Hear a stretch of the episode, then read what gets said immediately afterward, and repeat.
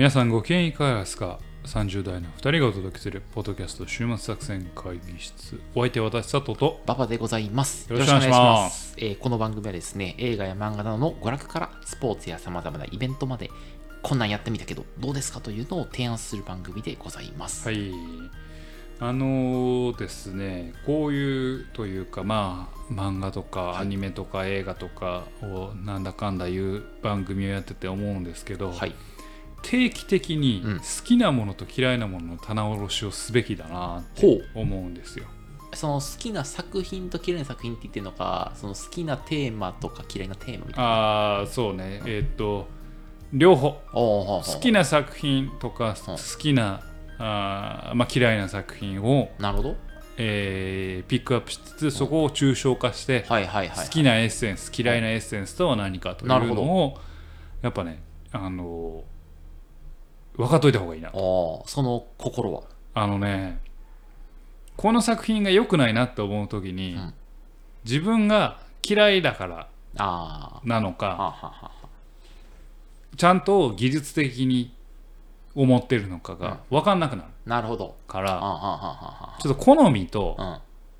こうねうん。好き嫌いのこううん。とあのそういう何作品の作りみたいなのを分けるために好き嫌いの棚卸しをちょっとしておくべきかなと思っていて。はで昔見たらあんま思んなかったなみたいな作品も、うん。あれおもろいなって時もあれば、はいはいはい。昔大好きやったけど今見るとやっぱチャッチーなとか、まあまあね。うん。荒さが目についちゃって面白く乗れへんなみたいなのも出てくるから、うん。定期的に好きと嫌いの棚卸しをしておくべきかなとは思う、でほうほうほう。自分が嫌いなもの自分が好きなものが分かっていると、うん。なんやろなそのあのすごく切り分けてうん。語れるうんうん、その自分の好き嫌いととそうそうそう。作品の分析作品のみたいな話をね、うん。はいはいはい。だからちょっとねこれ何でもそうなんですよ、うん。食べ物に関してはみんなね大体できるんですけどはあ。実はねこういうエンタメに関しては皆さんなかなかできてない。まあ、人間の好き嫌いだとか、ね、好き嫌い。の、はいはい。だからそれをちょっとね好き嫌いの棚卸しをすべきかなと最近やったのじゃあ佐藤さんは？してないです。してないんかしてないです。あするの？はしたい。しあたしなきゃなって思ってあ、はあはあはあはあ、今じゃあちょっとさパッとやるとさ、うん、その一番最近嫌いな作品は何なの 嫌いな作品？嫌いなやつ。嫌いなあ作別に好きなやつでもいいよ。いや俺嫌いっていう作品は別にないあかな。はいはいそのさいやお例えばあの君た先週ね「君たちはどう生きるか」でしたけどあれがまああんまり刺さらんかったなっていうのはあるけど別にじゃあ嫌いかっていううん。あれはないですああまかあね、うんそうか。でもまあ確かに嫌いってなかなかならないよね。うん。うん。でもあの面白くないなっていう作品からあの嫌いというか自分が好きじゃないエッセンスを取り出すみたいな、でみんながいいと思ってても自分が刺さらないものって多分、うん嫌いというか苦手なエッセンスがあるわけだから、それは技術論のとか、うん。完成度の話っていうのはなくて、それをねちょっと考えていくべきかなと思った時に思いました、なるほど。はい。え好きなやつあんのじゃん。RRR の話してる？えだから俺結構さ好きは割とさ、さこの作品をやあのラジオやってる中で言えるんですよ。ああなるほどね。例えばね。例えば演出で言えばそのみんなまあこれみんな大好きやけど、あのタイトルの回収とかさ。あの途中でタイトルがタイトル回収するとか最終兵器彼女ってな。そうそうそうそう。なんかフェチズム。フはェチズムみたいなのまあ割とさああ。なんか。かっこいいよねっていうね。そうそうかっこいいかわいい、えーとかなんかポジティブなフェチシズムみたいなのあるけどさ、ネガティブなフェチシズムみたいななんかなんかね。ああ。はあれなんでちょっといはいはいはいはい。そういうのをね。なるほど。考えたいなってなるほど。思ってますね俺最近で言うと終わりかな。一番許せないって思ったのはやっぱほらこの間ちょっと喋ったあのー水星の魔女の最後かな。ああラスト、うん。お誰も罰されない。誰もバス誰も傷つけなくてね誰もなんかちゃんちゃんで終わるっていう。あー。やっぱだからだからな。商業主義かなあーおい最後は商なんかねやっぱ売れるためにやってんかいみたいな。そうそうそうそう。まあ仕方ないのかでもそれには勝てないのかっていうそのなんか切ない気持ちになるのかな。なるほどね、うん、さ今パッと問われるとそれかそうか。抽象化すると。そうね、うん。そうそういうのもねちょっとちゃんとねやっておくべきなんだよね、なんかそれなんか誰かから聞いたそれ。うん。なんかまあやっぱさ、もうエンタメを入れまくるわけですよ。あいや漫画はもう毎日読んでるからさアプリとかでね。あいやその単話とかでさ、したらあこの話おもんないなとかやっぱこの作品捨てようみたいな、うん例えば今パッと思い出したのは、うんあの今ネットフリックスでうん「見たらいけ炎上する」っていうああ流行ってるね。流行ってるじゃないですか、うんあれどうなのすごいヒットしちゃって、うん。俺漫画全然面白くなかったんですよ。であのネットフリックスの作品まだちょっと見てないんで、まあ、手つけてないんですけど、うん。例えばあれもなんか僕は全然面白くないというか,、うん。なんか途中でもなんかあのいろんなテこ入れとかが入ってうん。あご都合になった瞬間にうん。スンって冷めたんですあよね。あ、漫画が？漫画が。ってこと？はあはあはあ。はあでもそれとやっぱ脚本化したドラマはまだ違うじゃないですか、まあなんかみんなで犯人を推理する楽しみとかじゃそない？うそうそうそう、ん。だからえっ、となんだろうな。漫画で刺さらなかった部分はここだろう。うん。はいうのをちゃんと押さえておいて。いはいはい。その上でじゃあドラマを見た時には、あここがうまくいったとかここがうまくいってなかったとか、なるほどやっぱドラアニメと同じあの漫画と一緒でここがうまくいってなかったうんうんうん。みたいなところができるから、漠然と嫌いで終わってるのももったいないから、なるほど。うん見たいんだけど、ちゃんとそこをちゃんと抽象化してうん。切り分けておくと、うん整理整頓、まあ、思考を整理整頓させておくとあのいろいろ分析とかもしやすいなと思いましたっていう感じです。はい。はい。じゃあちょっとこれをはい見ているあなたもぜひ、あなたこれを聞いていらっはしゃって、あなたの人。ちょっと一度棚卸しをしていただき、はい、好き嫌いの棚卸し、ははい。いこれも名言使ってくださいね。好き嫌いの棚卸し、はい、大事なことなんで2回言いました。好き嫌いの棚卸しもう一回言うな。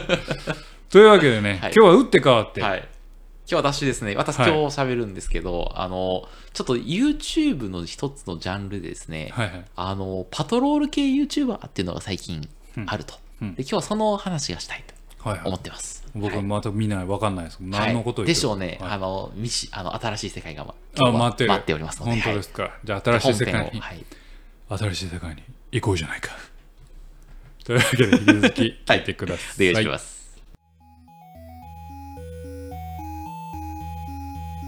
はい、ということで今日も会議を始めていきましょう。はい、今日はの会議のテーマは、はい、えーゆパトロール系 YouTuber でございます。はいいはといじゃあ、なので今日ちょっとあんまおすすめのコンテンツを紹介するってわけじゃないんですけど、まあ、その話をしつつ、ちょっとフリートーク気味に、はいはいあの話ができればなと思っております。はいはい。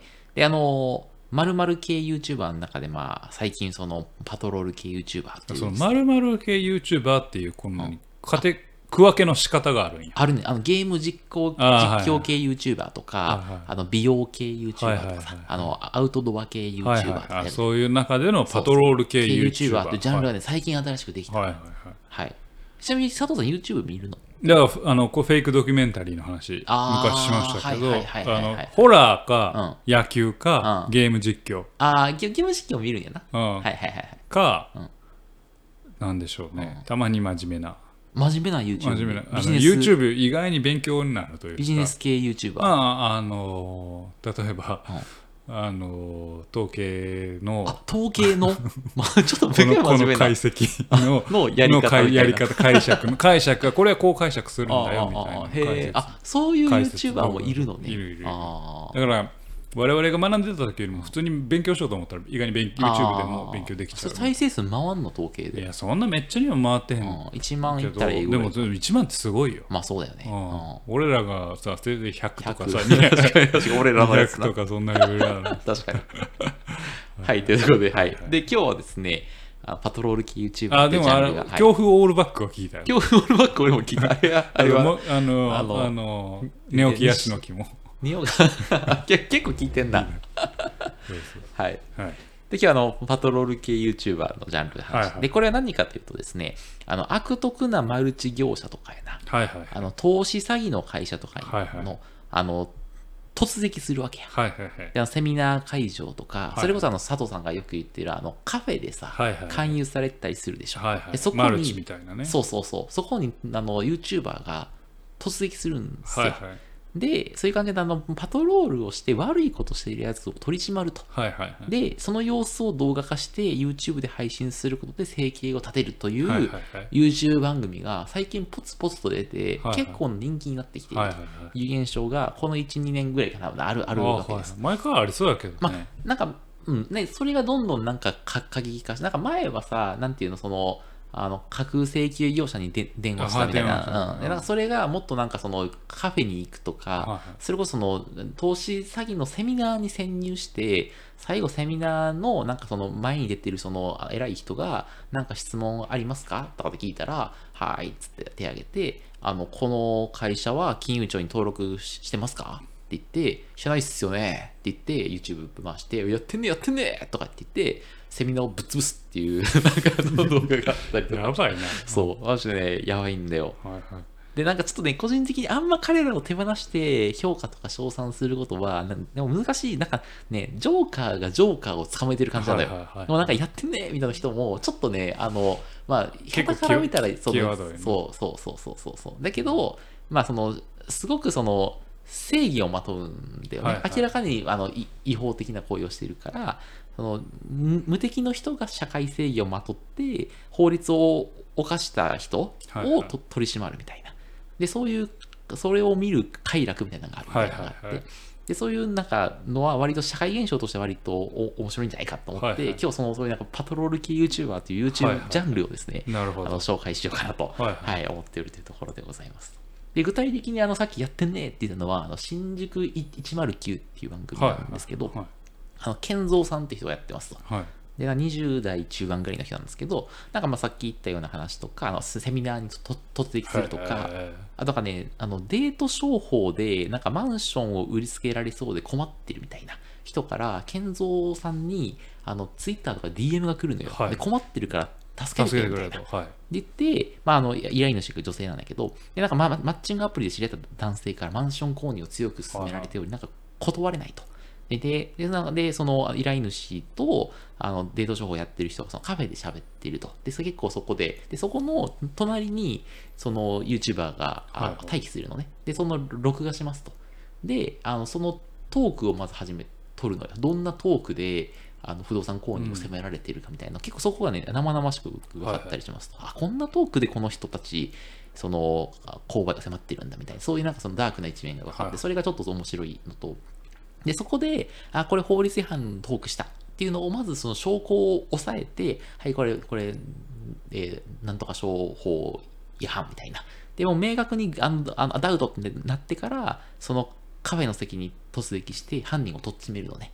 みたいなのはやったりするみたいな。はいはいはいとか、あとそのさっきの投資詐欺のやつだと、なんかマーケットピークっていうその暗号通貨とかの投資教育の会社とかのそのセミナーに突っ込んでいって、で、まあ、すさっきみたいなセミナーをぶっ壊すみたいな。で、あの、セミナーを聞いてる人に、むみんなこれ投資詐欺の会社だぜっつってやってんねとか言って、ぶっ潰すみたいな。っていうね、もう多分セミナー参加者の視点から見たら、マジでこいつ頭おかしいやつが急に来たっていう感じやねんけど、まあそのぐらいのレベルでそのセミナーのやつを大大暴れするみたいなんだけど、その後ね、マーケットピークの幹部がね、実際に投資詐欺で逮捕されたの。はいはいとかあって、それで結構その YouTuber の名前が割と有名になったり、再生数が伸びるみたいな。へみたいなとか、あとなんかその、あそれこそ、えっ、と、アムウェイとかが、あの、えっ、と、青たがり行為禁止みたいなのがあるわけじゃない？はいはいなんかアムウェイっていうことを言わずに、あバーベキューやったり、はいはい野球とかやって、客を集めるのは禁止なんだけど、ややってるとこに突撃して、こいつらその、アムウェイだよとか、青たがり行為禁禁止っすよみたいなことを言って、なんか動画撮るみたいな。はいはいとかいう、そういう感じの動画になっておりますと。はいはい。どうですか？ちょっとこれはご興味はいやいやいはいやい。や、もう漫画の世界ですよね。漫画とかで見てたその何、えーダークヒーロー的なはいはいはいはいはいは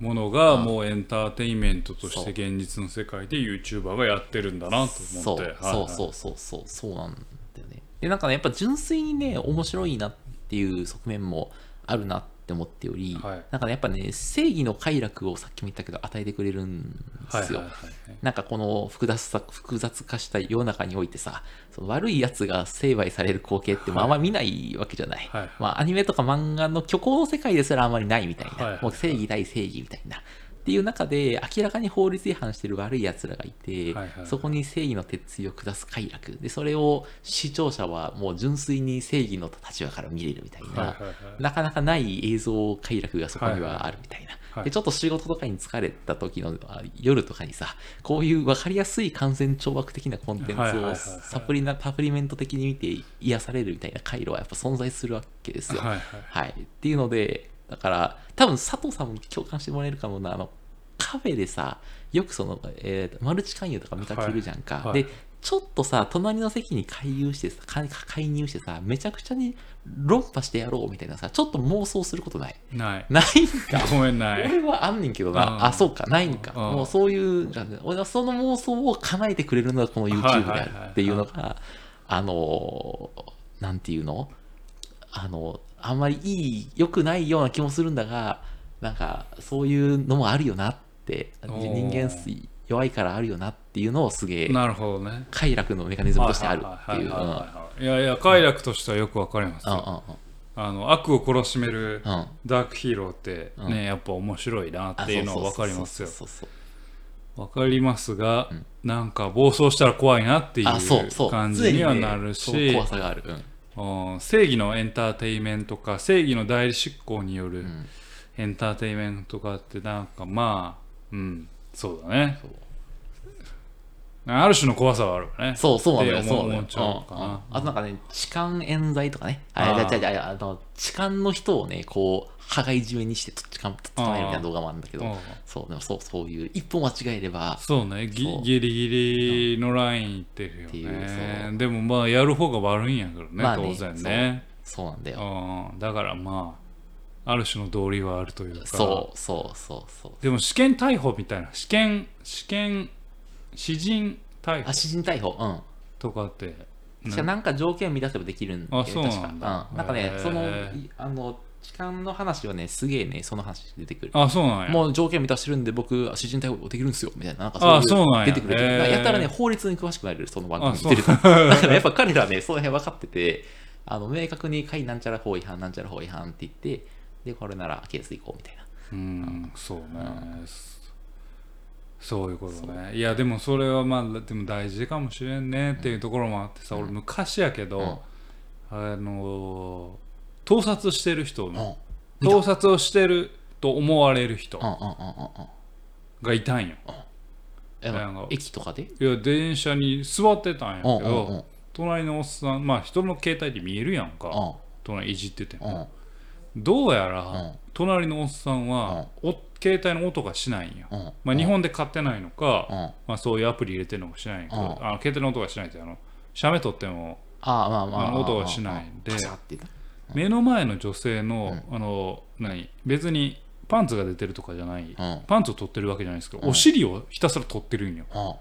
えーって思って。趣味ようわからんな。ようわからん。うでも、これを俺は咎めることはできるのだろうかって、うんすごい、なんか、怖くなった。まあまあまあまあ確かに、うん、うん。パンツ取ってたらさすがにちょっと明確やけど。けど、うん。お尻を取おって、おそうん。じゃあ景色を撮ってたまたま映り込んだんですまあまあってまあまあ。言われたら、確かにでもまあ明らかにお尻主体なの。うんうんうんうんうん。でもお尻っつってもまあジーパン履いてたり、そういう何まあいわゆるまあお尻の形がくっきり見えるのを多分撮ってたんだと思う、ね。俺もなんかはいはいはい。チラチラ横見てさ、あー。えーやばいやつやんとうん思ってんけどでもそれを止める勇気もなくてうん怖くて。やけどそういうのをやっぱ代理執行してる人がいると、確かにエンターテインメント化するなって気持ちはまあ分からなくはないな。そうなんだよ思っちゃうな。そでも正義がエンターテインメント化する社会って不健全な気もする。うそうでしょ、うん。そうそうなんだよ。このね、あのなんていうの弱い自分から見たら快楽なんだけどちょっと俯瞰的に見たらなんかすごいなんか手放してこれは称賛はできないっていう。そなんかね社会としてはあんまりよろしくないような気がするな、うん。なんかうまく言語化できないけど、でもさ、俺、それ、これ、佐藤さんに聞きたかったんだけど、あ、あの、アメリカとかってさ、もっと治安悪いじゃない？うんでなんかもうあると思うよ。あるのか、やっぱそういう、だから、その、結構だからさ、警察がさ、あの、軽犯罪とかもう捕まえられないじゃん？うん。アメリカとか行くと、万引きとかであれば。そういう、なんか、治安維持系 YouTuber あるいるんじゃいない、ね、でもっとひあるんじゃない、うん。だって銃使えるわけやからさ。確かに。いや、でもそれは、あれか、逆に命がけか、YouTuber の方が命がけじゃない。アメリカは怖いか。か。もしれんけどね。向こうも銃持ってたりねそうだな。ちょっと、そうか、そういう意味だと、だからそういう意味ではその、何？えー、なんとか系 YouTuber が返り討ちに遭うみたいなのって今後事件として起こりうる。確かに、起こ確かにり得る。よね、ありえるね。うん、痴漢したやつが実はナイフ持ってて。ああああああ確かに。もう何？逆にやもうられるもちろんそのの人が悪いんよ。痴漢したやつが悪いかうんうんうんらけど痴漢痴漢を捕まえる YouTuber がえー逆上したはいはいはいはい刺されるみたいなのって全然あり得るとうん思うから。だからこの人たち最近ね体鍛えてるんだよね。あのねまそりゃそブレイキングダウンとかで出てるんだよねああそうそうなうんの そうだからなんかそう。だから確かにそういうのもあるんやろなだからなんかね、どうなんでしょうね。まああとどこまで演出かかってるかもわからんし、まあね確かにそれは分からない、うん。リアリティがね、そう。なんかね、はい。なんかうん。なんかそのうんなんだろうな正義をエンターテインメント化する社会のん。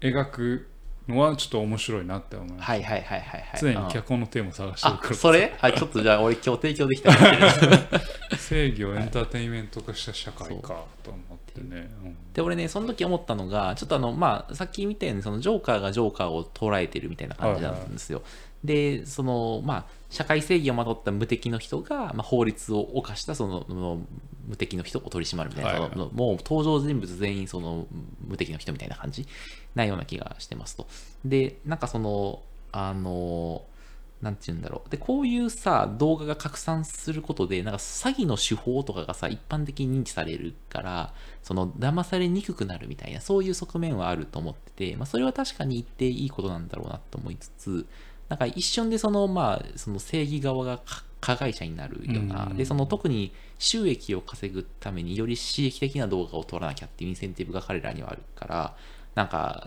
なんかそうなる可能性は常にあるよなはいはいはいって思いながら見てました。で、なその時にパッと思ったのが、あの仮面ライダーダブルで俺ちょいちょい出すんじゃないですかあダブル好。きだねダブルが描いた世界がこれついに訪れたなって思ったの。はいはいで、仮面ライダーダブルって、なんか超人化能力を持つことができるあの USB があるわけじゃない。はいはいで、なんかなんちゃらとかって USB を挿したら、あの、なんかその超人化するみたいな。はいはいで、その USB を発明した団体が、世の中にその USB を流通させた結果として、なんか超人的な能力を持った人が自分の欲望をあの抑えきれなくなって、なんかその、これが超人的な能力を持ってるから、なんかあの自分の思い通りにしようみたいな感じになって、あ暴走すると。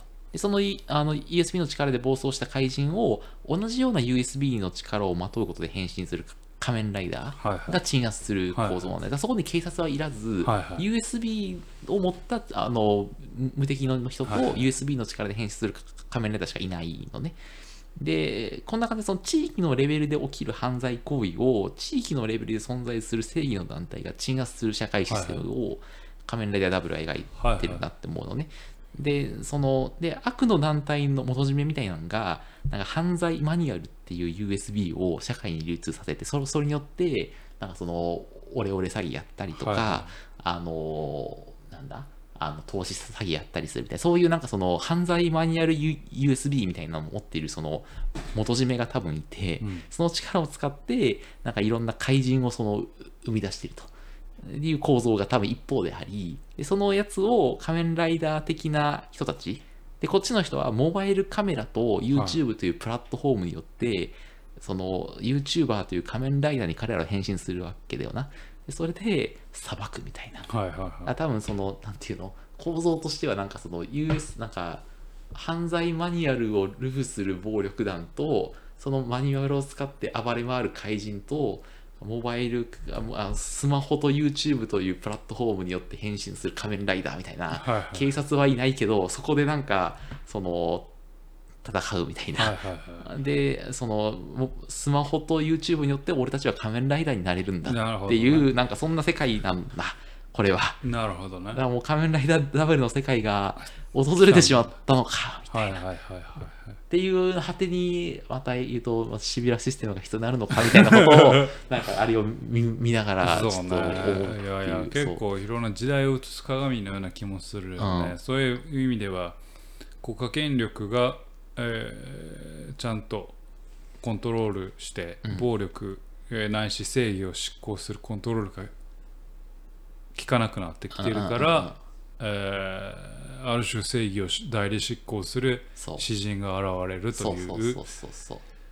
大きい枠組みも見えてくるわけで彼らはもう仮面ライダーになれる。社会としてる。そう。社会として健全なのかはちょっとよくわかんないな。なんとね。も言えないな、あ面白いけどね。ね、いやでもなんかね手放して称賛できないが現象としてはその現象が発生して確かにおり、ね。確かにね。それが今いい視点のような気がするな、うん。うん YouTube でね、まあでもその何？YouTube が今稼げなくなってるって噂を聞きますから。聞きますね。はい。それがプラットフォームの衰退とともにうん。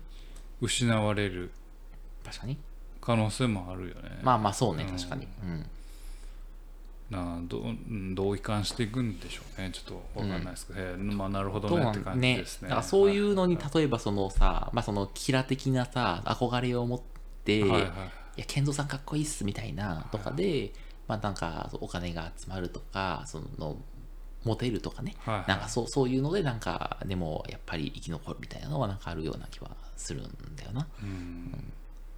まあでもお金のためにやってたらみんな紙一重やけどね。まあねそうそうだけど、うん紙一重なんだな。そうそうそうう。ん。紙一重紙一重なんだけどっていうはい。なるほど。わかりましはい。でもだちょっとだから現象としてはすごくたね。面白いって言ったらあれだけど、うんそういうことが起こってるっていうのはなんか、おもしうん、面白いし、ちょっとそういうもし週末もしお時間があればですね、そういうパトロール系 YouTube を見て、うん。あ、こんなことが今社会で起こってるんだっていうのをまあ映す鏡として、なるほどね。あ見るのはいいんじゃないかなっていうね。はい。なるほど。わかりました。はい。というわけで、はい。今回議論しましたのははパトロール系 YouTuber ですね。はい、はい、ということでございました、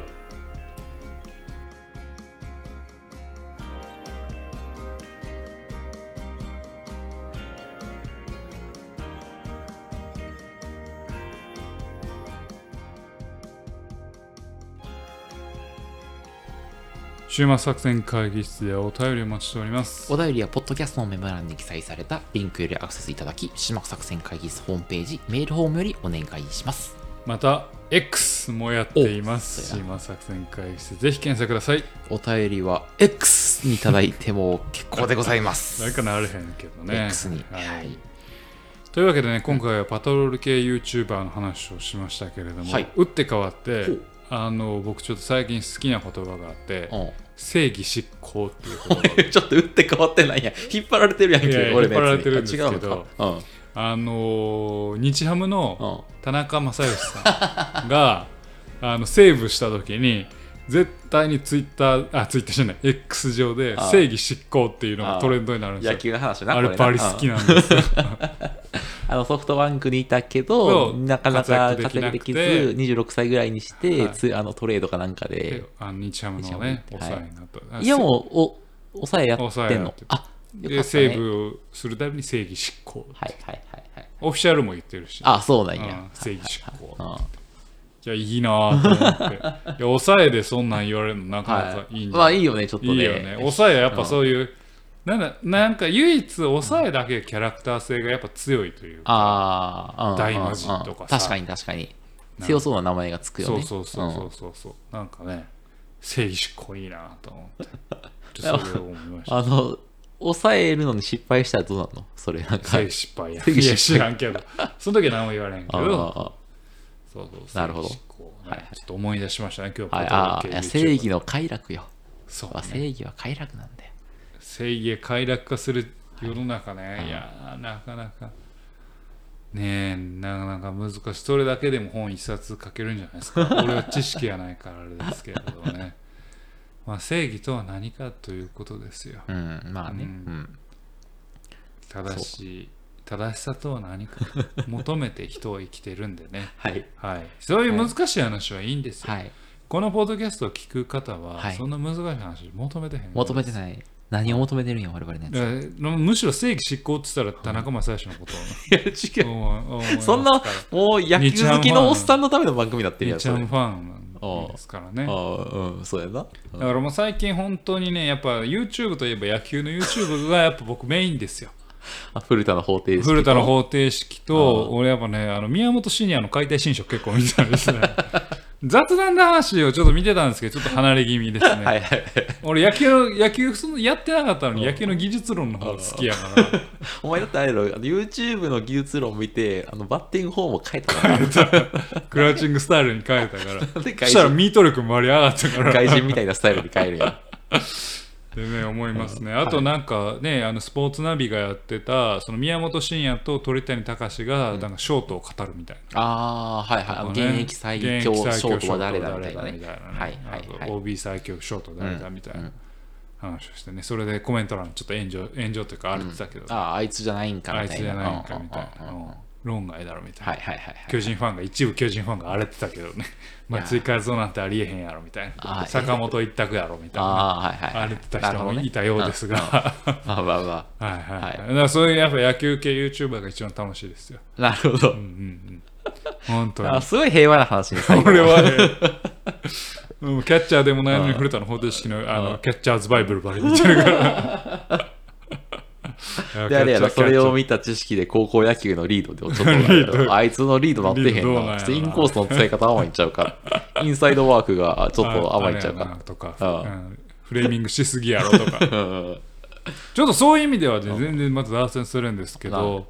あのね、野球、高校野球の審判の話がちょっと盛り上がったりしましたけど、うん。あの話題になって、んあのあの、セカンドかな？ゲッツーの時にセカンドを踏んでるかどうかみたいな。そうそうそう、うん。あれほぼボランティアでやってて社会問題になりましたけど、うんうんうんあ。まあ、社会問題というかちょっと一部ね問題になりましたけど、あの高校野球見てても、なんかフォアボールの時に、ん。